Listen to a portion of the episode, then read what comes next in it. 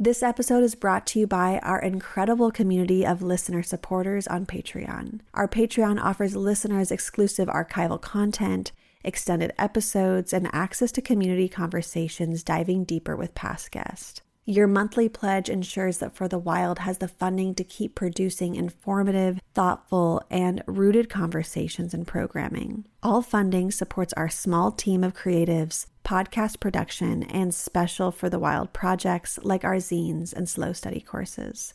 To support us on Patreon, please visit patreon.com slash for the wild. Or if you would rather make a one-time donation or recurring donation outside of Patreon, please visit forthewild.world slash donate.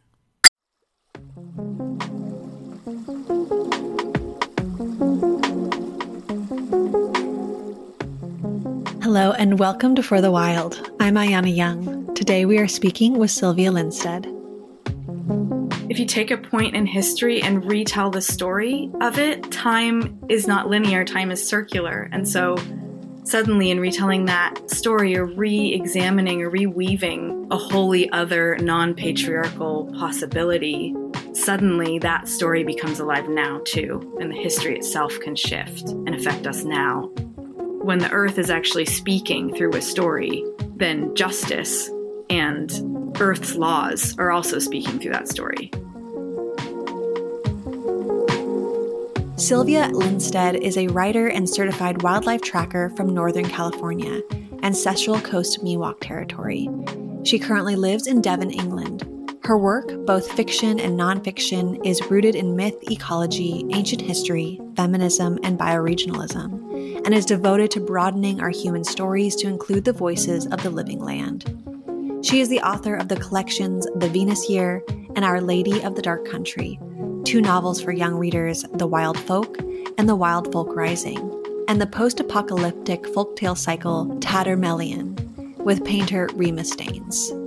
Her nonfiction books include The Wonderments of the East Bay, The Lost Worlds of the San Francisco Bay Area, which won the 2018 Northern California Book Award for Best General Nonfiction, she is currently finishing a novel set in the Bronze Age, Crete, where she has lived and researched extensively. Sylvia also teaches occasional myth oriented creative writing workshops and shares her work out loud on her podcast, Calliope's Sanctum.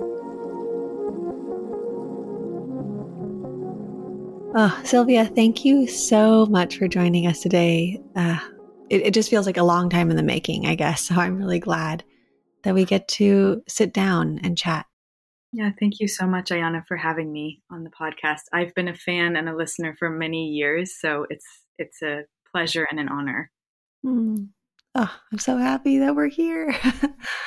Great. Well, there's so many places we could start with, but I guess as we begin, I want to make some space to recognize the time of intense war and violence and existential threat that the world is in right now. This is something you've written a lot about recently. And I think it's so crucial to recognize these realities and the ways that they affect us, you know, affect every level of our lives. So I'm wondering if you could speak to us a bit about how you're holding grief right now and incorporating it into your work. Mm.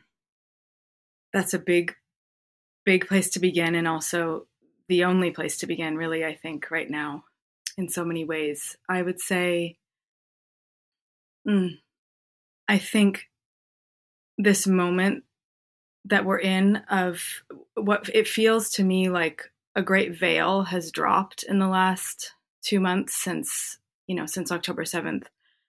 And this great kind of colonial ugliness and violence has revealed itself more fully revealed its face more fully but it's been present and it's been present to me like in in my in my work and in how i write why i write what i write about in terms of how i approach mythic retellings how i approach land connection in california as a you know descendant of white european settlers. Like it these are themes and griefs that have been so present to me and important to me and how I work for a long time.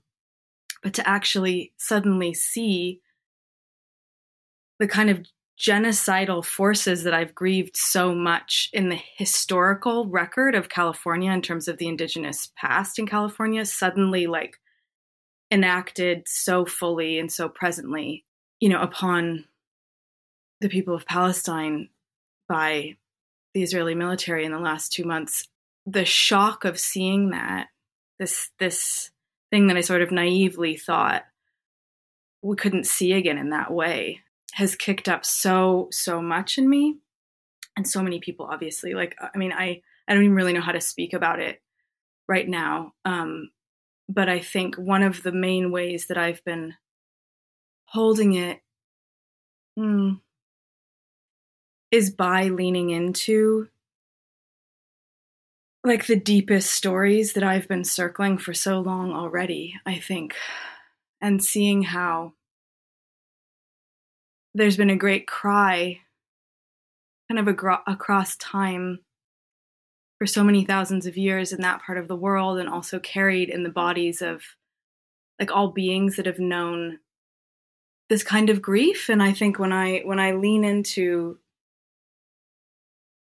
the deep stratum of history and of and of time and of myth it helps create context and i think that leaning into earth also I don't know is the only thing to do right now. But I, I'm I'm I I kind of don't know what to say actually because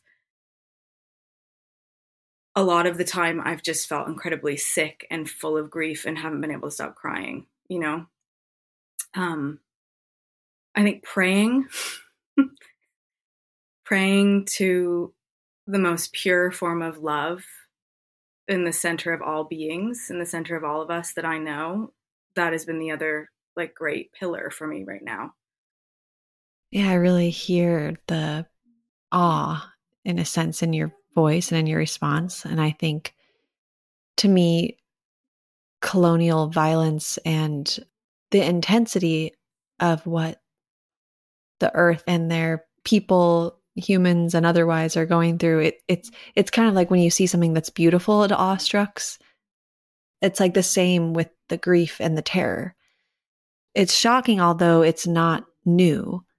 It's shocking, although it's not something we, a lot of us don't know of, of course. Like it, so much of this colonial violence never ended. And so, yeah, it's interesting to get used to that cycle of being awestruck by the grief and the terror and the beauty of life and going in the cycles of tragedy and relief and back and forth. I mean, I think it's something really interesting that us humans do. I think sometimes we can do it in healthy ways going through the cycle. Sometimes we get desensitized, which I think is part of the problem too.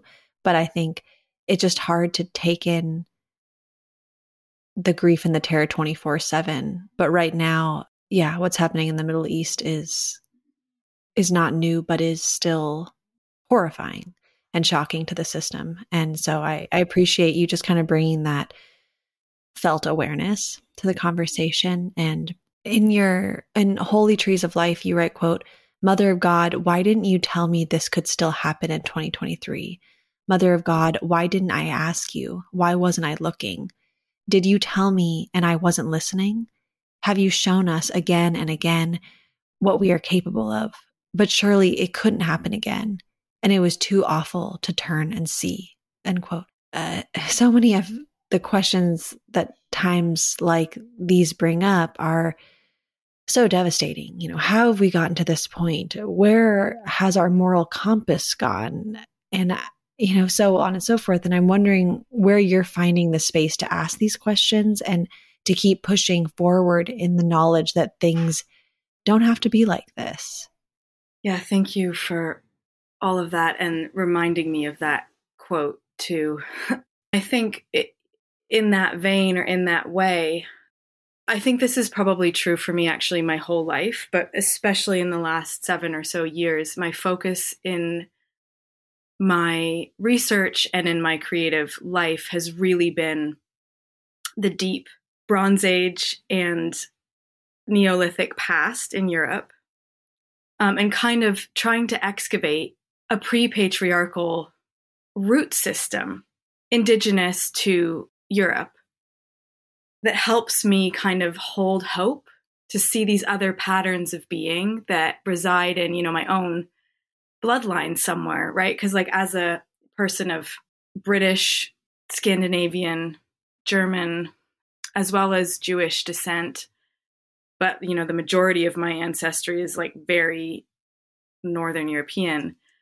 It can just be so challenging to to try to navigate like the the layers of of trauma both enacted and carried you know in that ancestry and so i've been digging and digging and digging and and um kind of through the work of a somewhat controversial archaeologist named Maria Gimbutas who really found this ground of incredible nourishment and inspiration in her work kind of exposing in the 60s and 70s this stratum of culture beneath the Bronze Age, beneath a um, kind of typically patriarchal European culture that we might rec- recognize what we see, for example, in the Iliad or the Odyssey, the classic Mycenaean Greek um, warrior celebrating kinds of cultures. Beneath that, she found you know enormous amounts of, of evidence for a really different kind of set of cultures particularly in eastern europe from you know the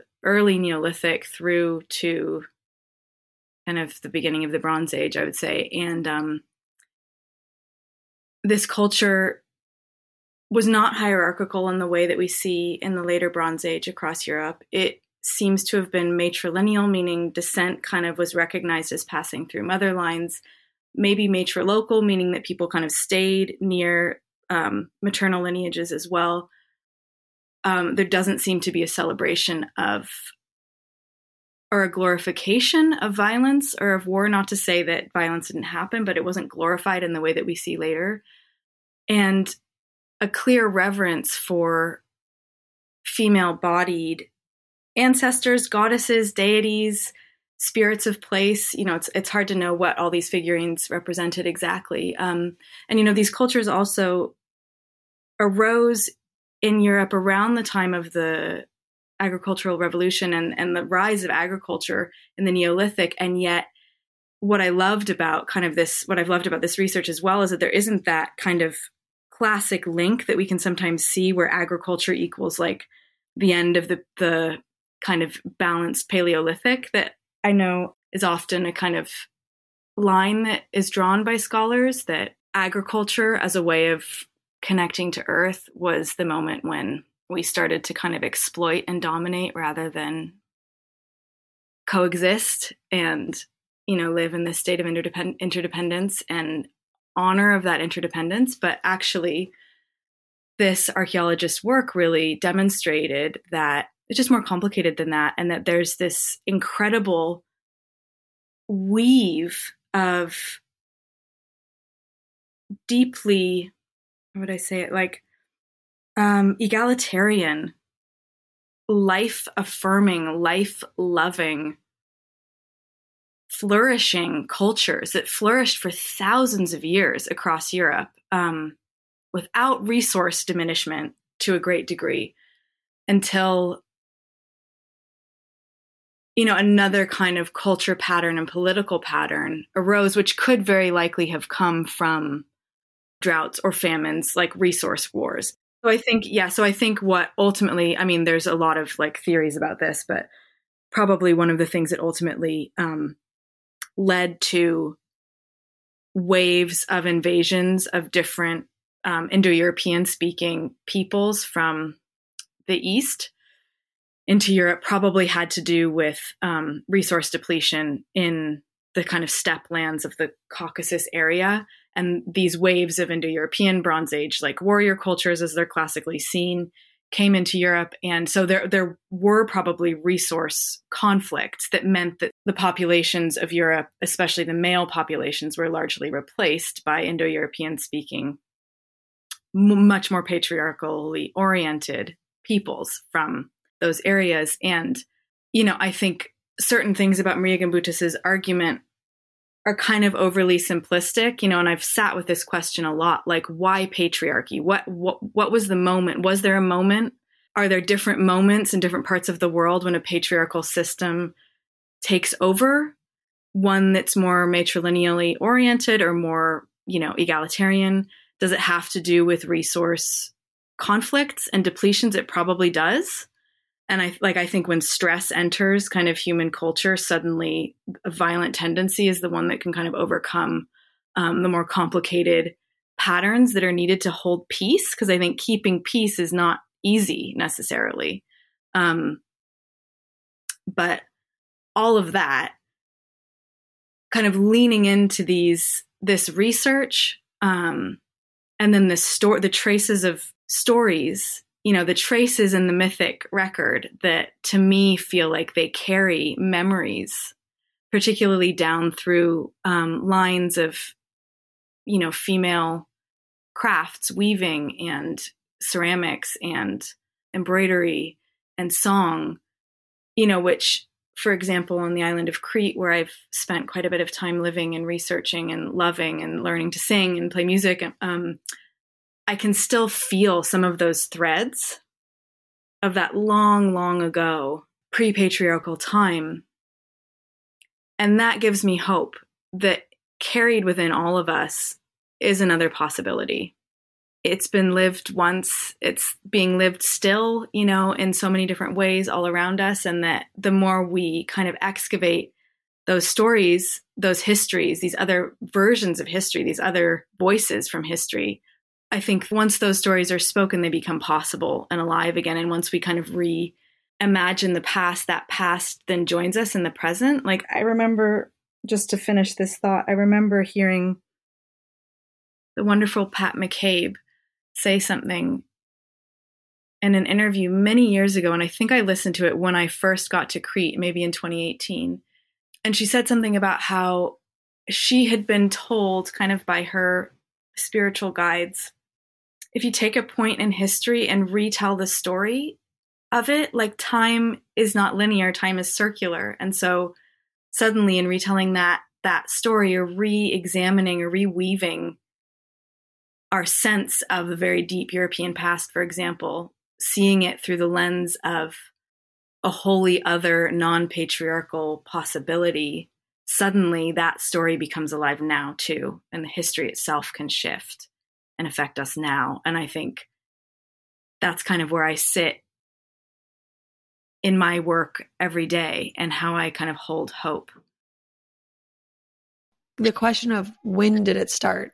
you know, this separation from nature, colonization, patriarchy. What was the moment? I, I think about that so much. Was it farming? Was it carrying capacity overload? You know, mm-hmm. uh, what, when was it? How, how did it happen? Who did it, who did it start with?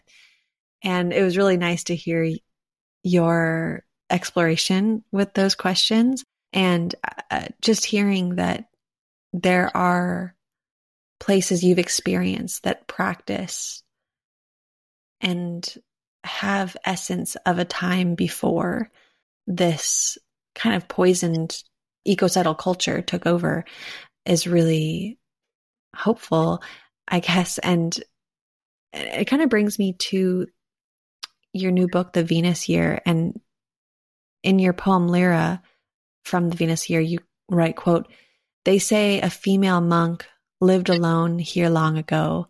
I imagined she was very peaceful and strong as a goat. I imagined she knew every star and bathed in the sea. Chasteberry still blooms, purple near the caves. End mm-hmm. quote. So, yeah, I guess I'm wondering how can imagining and calling forth the women who came before us bring comfort and knowledge especially when for so long stories of women particularly have been devalued and even erased from history. I love that female monk. um, thank you for reading her. And I did just want to say, and actually, I I think it kind of connects to the monk in a sense. I just wanted to say what this moment, actually, this very present moment in terms of this, what's happening in Gaza and the capacity for genocidal, like psychotic behavior, there's a kind of harrowing reminder that I feel like I'm holding right now that the potential for destruction or life is is kind of inherent in each of us in every moment. Like each of us is kind of in our own inner walk with what it means to be kind of complicit in these systems or liberate parts of ourselves and then people around us to another possibility. And then regarding the the women, well, I would say actually that I think a certain kind of anger is the place that I started from in terms of really trying to retell and reimagine the stories of ancient women, particularly from generally European and then particularly Mediterranean context.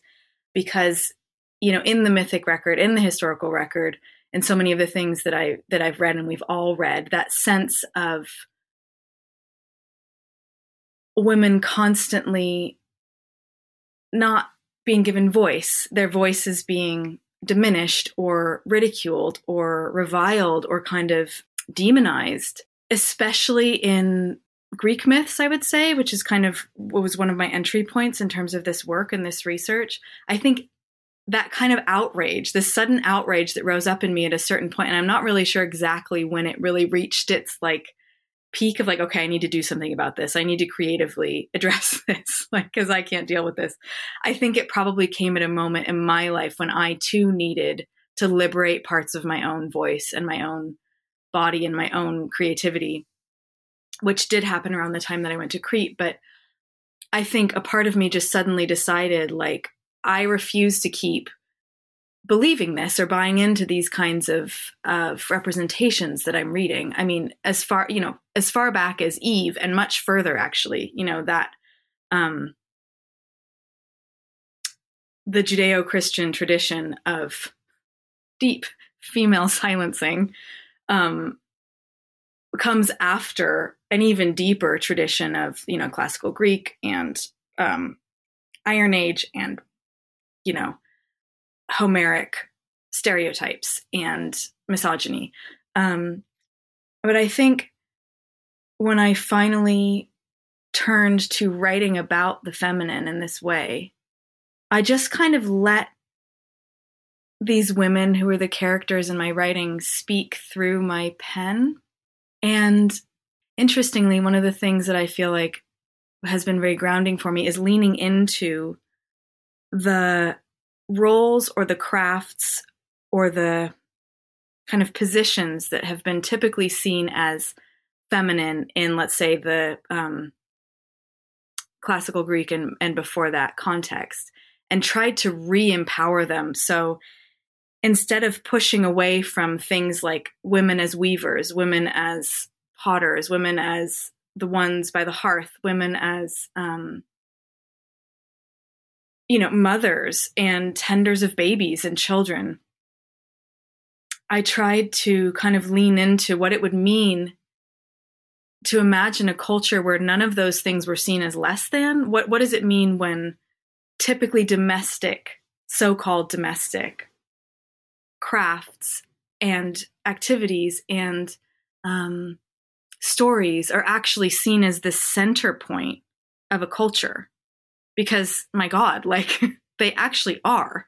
Um, and I think that this is something again that Maria Gimbutas was really pointing to in her um, her research, her archaeological like her excavations, her assessments of what she found. She was seeing that um, the temples, you know, in these cultures, particularly along the Danube in Eastern and Central Europe, their temples were simply the places where the biggest hearths and looms were um, for baking bread, for weaving, and also kilns for firing ceramics. And so this domestic creativity was actually central to the religious and sacred life of these ancient people. And moving from that place has just been incredibly nourishing for me personally. And nourishing as a lineage. Like i see it like these these these women i almost see them like i touch back and back and back along these threads in my imagination along these like um, warp threads in a loom. And you know in the patterns in the weaving like i was saying in the embroidery we can see even to this day for example in cretan embroidery patterns that you can also see 3000 years ago in pottery meaning that there are certain memories that were never lost. You know, as all the men, for example, in the Minoan times in Crete, um, which is the Bronze Age of Crete, were most of them, their genetics like were wiped out by waves of invasion. The women actually remain and carry these threads. And I know that there's obviously a conversation to be had, of course, and a com- like complicating around gender roles and that binary for sure. But also, I think it's important to just like re remember and recenter and and celebrate again um, the power of these arts and traditions and these potent life affirming ways that for so long have been sidelined as stuff that women do.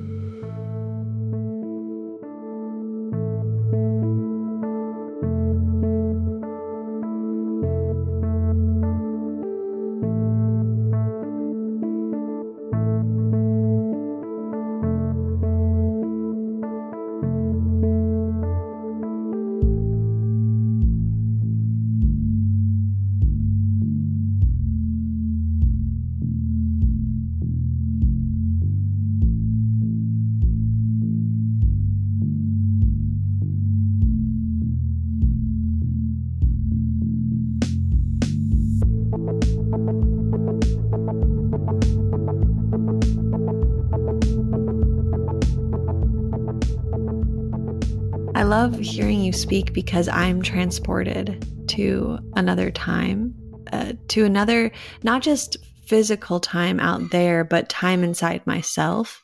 It's almost like I remember what I once was a part of through, I don't know, I, I don't know if it's like blood memory or um, muscle memory. I don't know where that, but it feels like a kind of excitement and calmness and knowing that still exists in me and I think in probably all of us on different levels.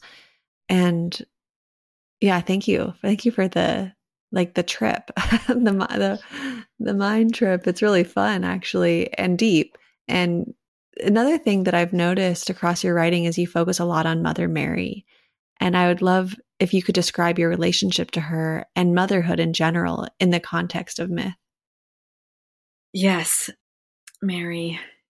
So, my relationship with Mother Mary actively started six or seven years ago. Um, and it's it, it really took me by surprise because, you know, from a really young age, like I grew up reading, I grew up really obsessed with ancient history, which is probably coming through. Like this has been a lifelong passion. Um, and I grew up reading you know, novels that were set in ancient times, you know, or medieval times. And they tended to be very, like, quote, pagan and really, in an important way, taught me early on about kind of the, the horrors that have been enacted in the name of the Christian faith on animistic peoples the world over. And so I was like extremely not into it for most of my adult life. Like, and Mary seemed to me this figure kind of stripped of most of the power and, and potency that I saw in, for example, earlier goddesses from the same region, such as, you know, Inanna or Astarte or Isis or the different great goddesses of Crete. And then something changed. Um, and I think it, it happened for a couple reasons. One of them was that I took this trip to southern Italy with this wonderful herbalist named Gail Faith Edwards. It's kind of through this experience with her that I saw how, in these mountain villages in southern Italy, this beautiful syncretism had happened between this earth based faith, clearly, that had always been there in those mountains, belief in you know the living potency of of rocks and trees and streams and you know the spirits that inhabited them and great feminine divine figures whether an- ancestors or you know manifestations of the mountain or the moon or, or wh- whatever it might be. But i saw on that journey how mary was kind of holding like all of these older female mysteries in her skirts, like almost like under her skirts.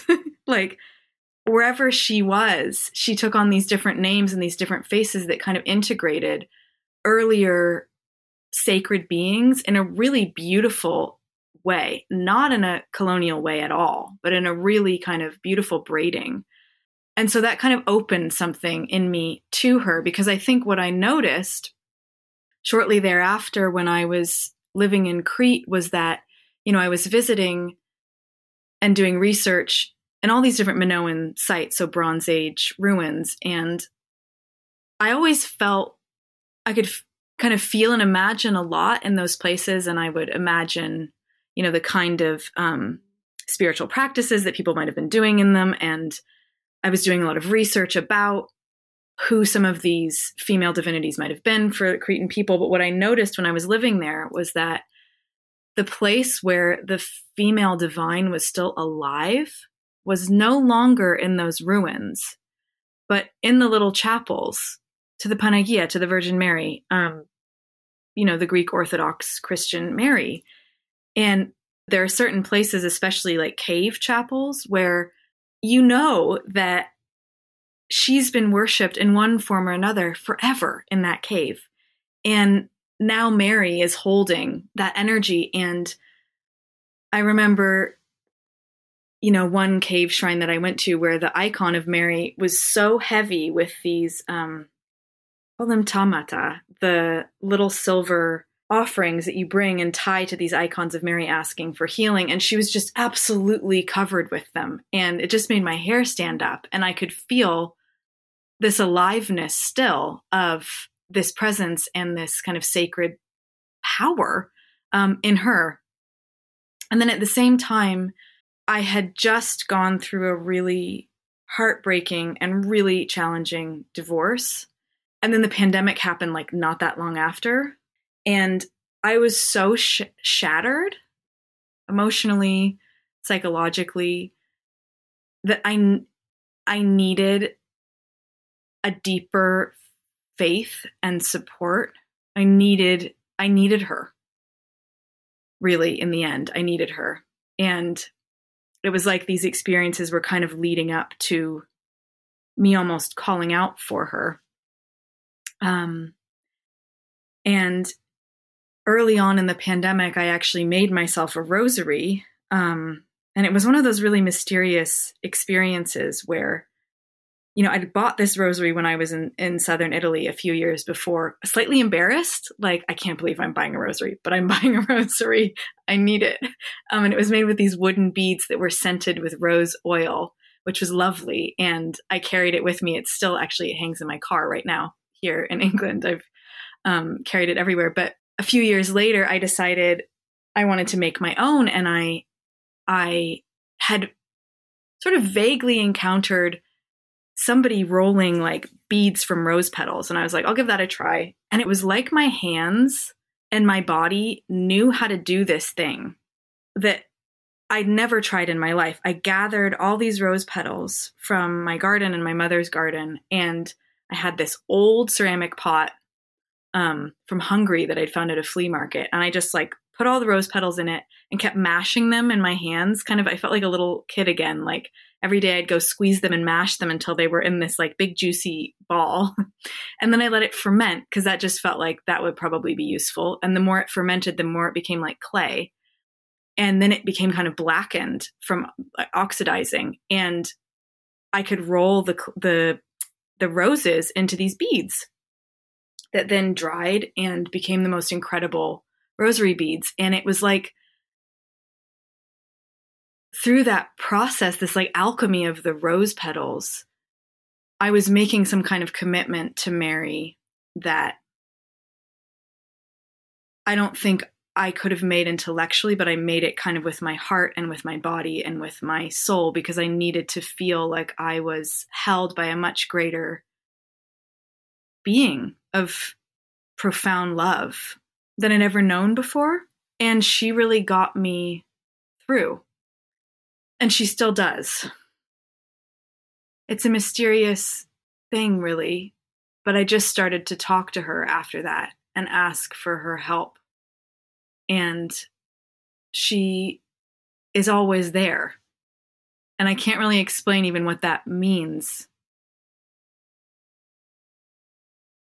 But she she she has been. Um yeah, and the relationship continues to deepen and deepen. And I'm just remembering the other thing you asked me was about motherhood. I don't know that I've written a whole lot about motherhood directly in myths because, well, partly, I mean, I have never been a mother. Um, so it's an experience that I haven't yet had in my body. I hope to, um, for so many reasons. But so on the one hand, I would say I think that the place that I have focused the, up to this point in my work is on the mother line, is like kind of looking back, um, tracing from me to my mother to her mother and back and back and back, kind of trying to orient to um, a relationship to all of this kind of wombbic line back through time. And that is actually also one of the reasons that I'm living in England right now because my mother line is English. And so part of my time here and my research here is around that kind of like blood and bones line in me. And yeah, sinking into learning the place of my mother line ecologically and also historically and mythically. I think in orientation, number one, I think I'm interested in orienting to the mother line as a woman um, and as a creative and a writer because there's a potency in that story, you know, of this line of women that that has so long for so long not been spoken because we're used to descent going through a father line, you know. Um, and so I'm just kind of fascinated by what it means as a woman to explore that. Um, and it struck me recently that, you know, kind of the archetype of the maiden, the mother, and the crone that we kind of see in so many different um, mythic contexts, really the world over, but especially in Europe. Um, you know, if you think about how that concept that we existed within our grandmother's bodies as the little egg in our mother's ovaries when she was an embryo in her mother. Right there, you have the maiden, the mother, and the crone, like all held in one moment in grandmother's womb. And so somehow the mother line is actually like this embodiment of this powerful feminine kind of goddess that is so is so prominent across, you know, the regions of my ancestry. So that certainly creatively feels really important to me and it's something that I'm kind of actively exploring and writing through and I a future project that I'm circling and part of my PhD research here has been connected to this is exploring like actually myths that feature birth, pregnancy and childbirth because I've noticed that it's like not that present mythically anywhere. Like there's really brief, like, you know, a woman couldn't conceive and then she was granted a magical favor and suddenly conceived by a flower or a wind or, you know, something. And then a strange child was born and then that's it, you know, and we don't really hear a lot more about the actual embodied experience of pregnancy and childbirth from a folkloric or a mythic perspective. But I, I'm, I'm interested in why that's the case because you know, as a lot of my friends around me become mothers and I hear their stories firsthand, it's one of the most profoundly powerful, fundamental, psychedelic, incredible experiences that there is as a human being to have. And we all got here that way, right? And so, why do we have so many epic stories about really long battles and not epic stories about women in childbirth and the places that maybe the visions that they have, the places that they go in order to bring that soul down, in order to like open their body and let life out. I mean, I just, I feel like these are stories that, you know, these, these women that I was talking about and we were kind of conjuring in this space, these women in their, um, hearth loom temple spaces would have been telling each other but they weren't stories that kind of made it into the dominant, big, important quote story record. But I'm really interested in finding those threads, seeing where I can find bits and pieces, and just maybe even putting together a collection so that for myself and anyone else who is interested in this kind of thing, who also wants to become a mother, might have like a, a folktale collection or a myth collection of myths that actually speak directly to that experience. I would like to have that. I would like to be able to lean on powerful stories like that that are ancient. And yeah, so far I just haven't seen anything like that. Please go there. Please. Not just for you, but for me. And I'm sure many of our listeners. I, I was thinking through if I could conjure up any stories that I had heard or known that were more specifically about pregnancy and motherhood, and I couldn't come up with any. Why wouldn't there be these stories? What is the purpose of leaving that part of the human experience out of the narrative? I mean, just even speaking, for example, to the literary record, you know, in terms of like novels or kind of the, yeah, the literary tradition, the Western literary tradition. Um, first of all, you know, women haven't really even been allowed to like write or publish until fairly recently, haven't been taken seriously. I mean, and that tradition goes back to like classical Greece, where women kind of had to write under a kind of a masculine guise in a way in order to be taken seriously. And the experience of childbirth, I think, was kind of seen as one of the least intellectual things that somebody could talk about. you know, it was like really not, that's women's business. And it's like it became more recently like indecent to talk about, you know, in the Victorian era, for example, like do not talk about that. So I think it's been really silenced and even yeah, even up to this to this day in certain ways, I think we're coming to a moment where it's more and more celebrated and acceptable to to really center birth stories and women's stories of pregnancy but it's um yeah i i wonder if it's not so much a intentional silencing of female power although it might be for sure especially further back but like a kind of ingrained misogyny that this is just not a subject matter worthy of intellectual or artistic investigation. That's kind of how it's felt from the research that I've done in kind of the canon, so to speak. I'm sure there's something, but I think it needs to be brought forward more.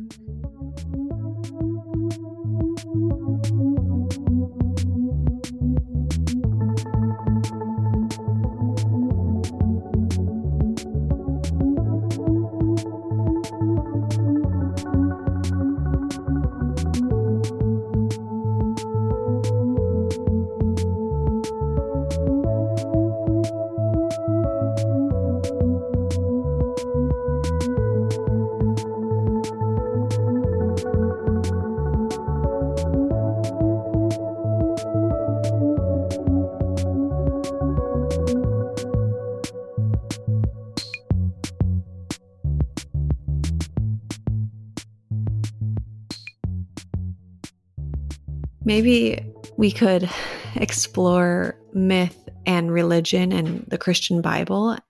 In the Bells of Good Friday, you write, quote, I have a whole lot of thoughts about the institution of Christianity, which I'm sure those of you familiar with my work can guess at. But there is something outside the confines of the institution, at the heart of the mystery that I have found myself circling ever since my first months in Crete. I share all of this simply from my experience, from my feelings, and from my instincts, because all of these I do know and can speak from, end quote.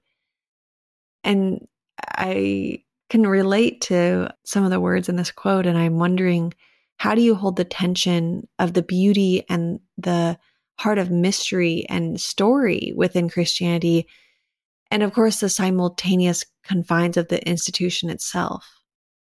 Yeah, certainly an ongoing inner struggle for me so I don't have a definitive answer.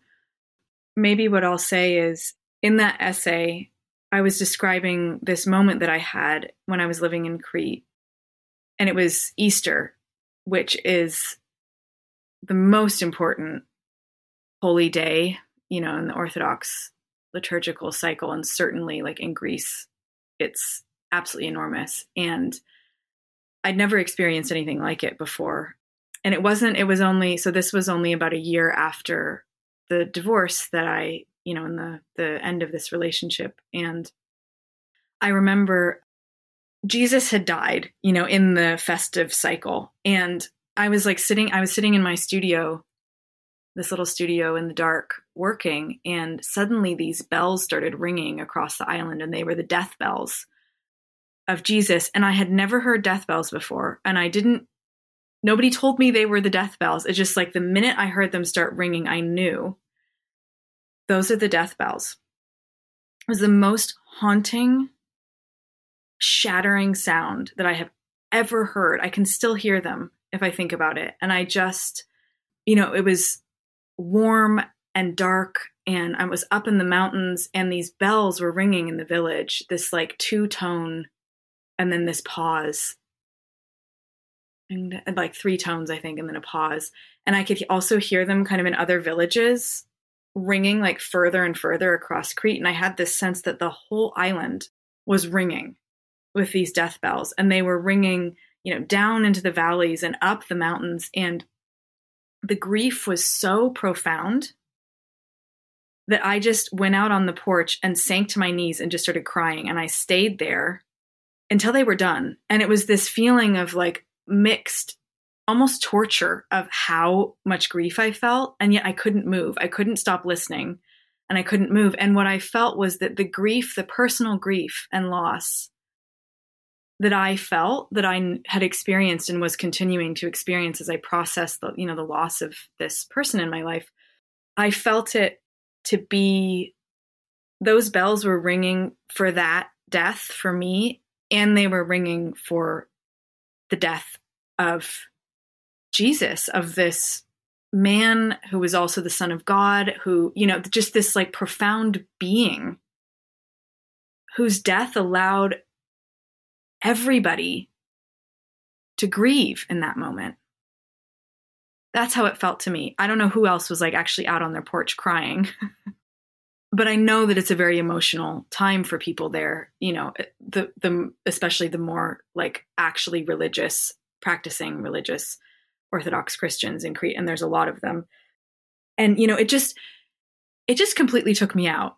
And it brought me closer to this mystery that is still a profound mystery to me that I really like don't even know how to speak to that this man who was this beacon of shattering love that we still can't really handle died on that day you know and i was just sitting there like i don't know what's going on i don't know why i'm feeling this way but i'm feeling a lot right now about this and it feels really precious to my heart and to my being. And there's some like organizing, overpowering force of love that is emanating from this story that does something to me that's just incredibly precious and surrendering. And I think that whoever exactly he was and whatever exactly happened the kind of emanation and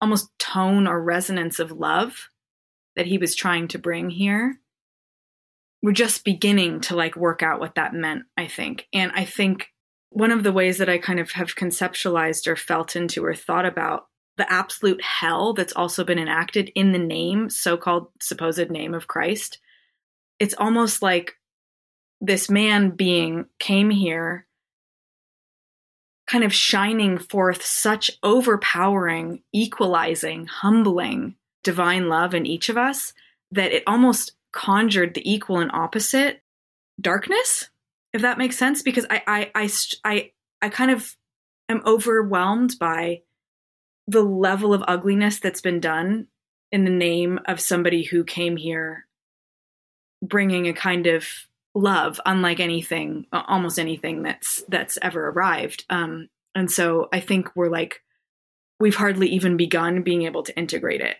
and i don't know how i don't really know how personally to process so much of the institution of christianity because it's a force of it has been a force of such colonial misogynistic hell. And I think that that has literally nothing to do with the man who those bells were ringing for that night in Crete. I love your responses. I feel like I'm in a story and I'm with you every moment, every breath and and I think that's a really beautiful response to a question that impacts us all.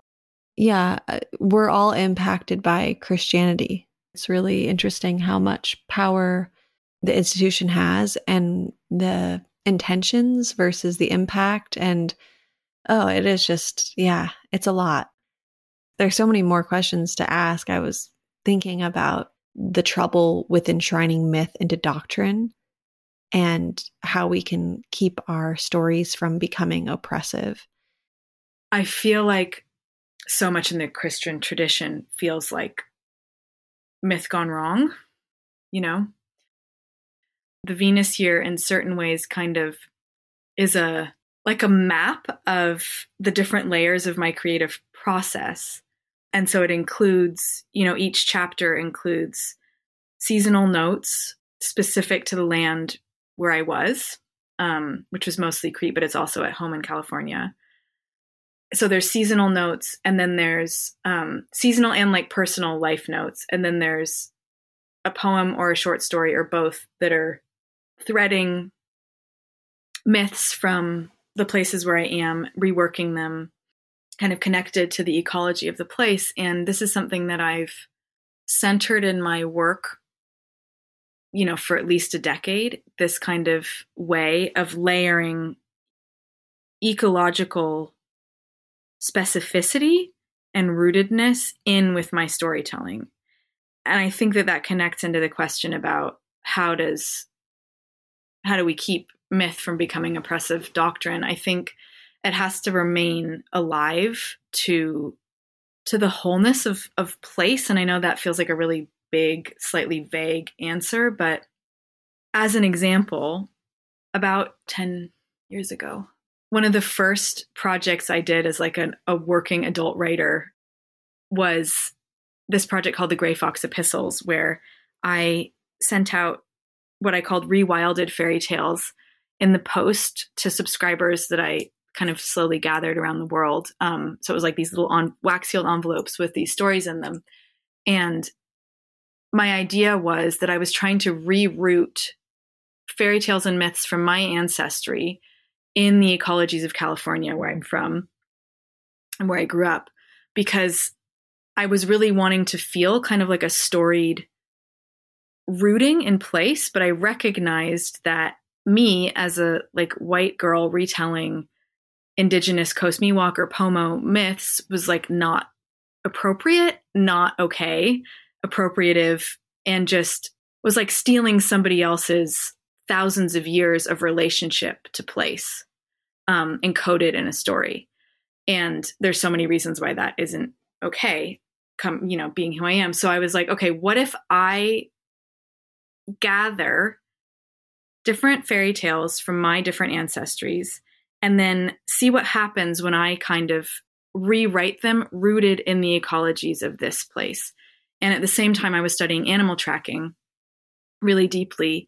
And so was really allowing these living languages of the land to be the tellers, be the voices of these fairy tales and show me what would happen to them if they were set loose, respectfully set loose, you know, in this place that I was born. And doing that brought these stories alive and made them kind of fluid and transformative in a way that felt really important and continues to feel really important to me in terms of how I approach any story. So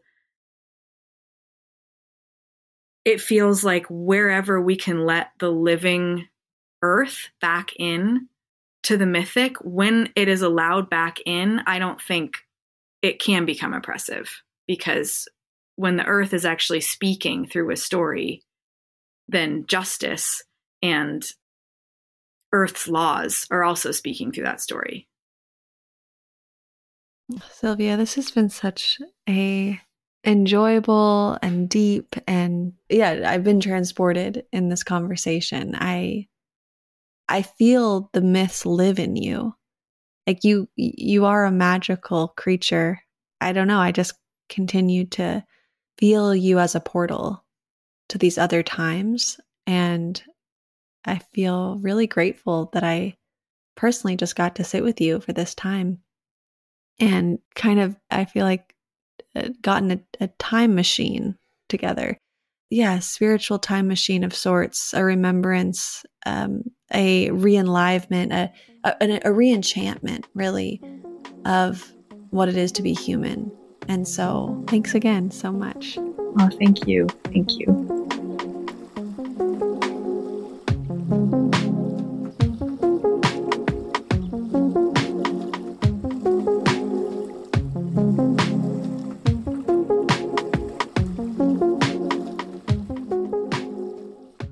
Thanks for listening to For the Wild.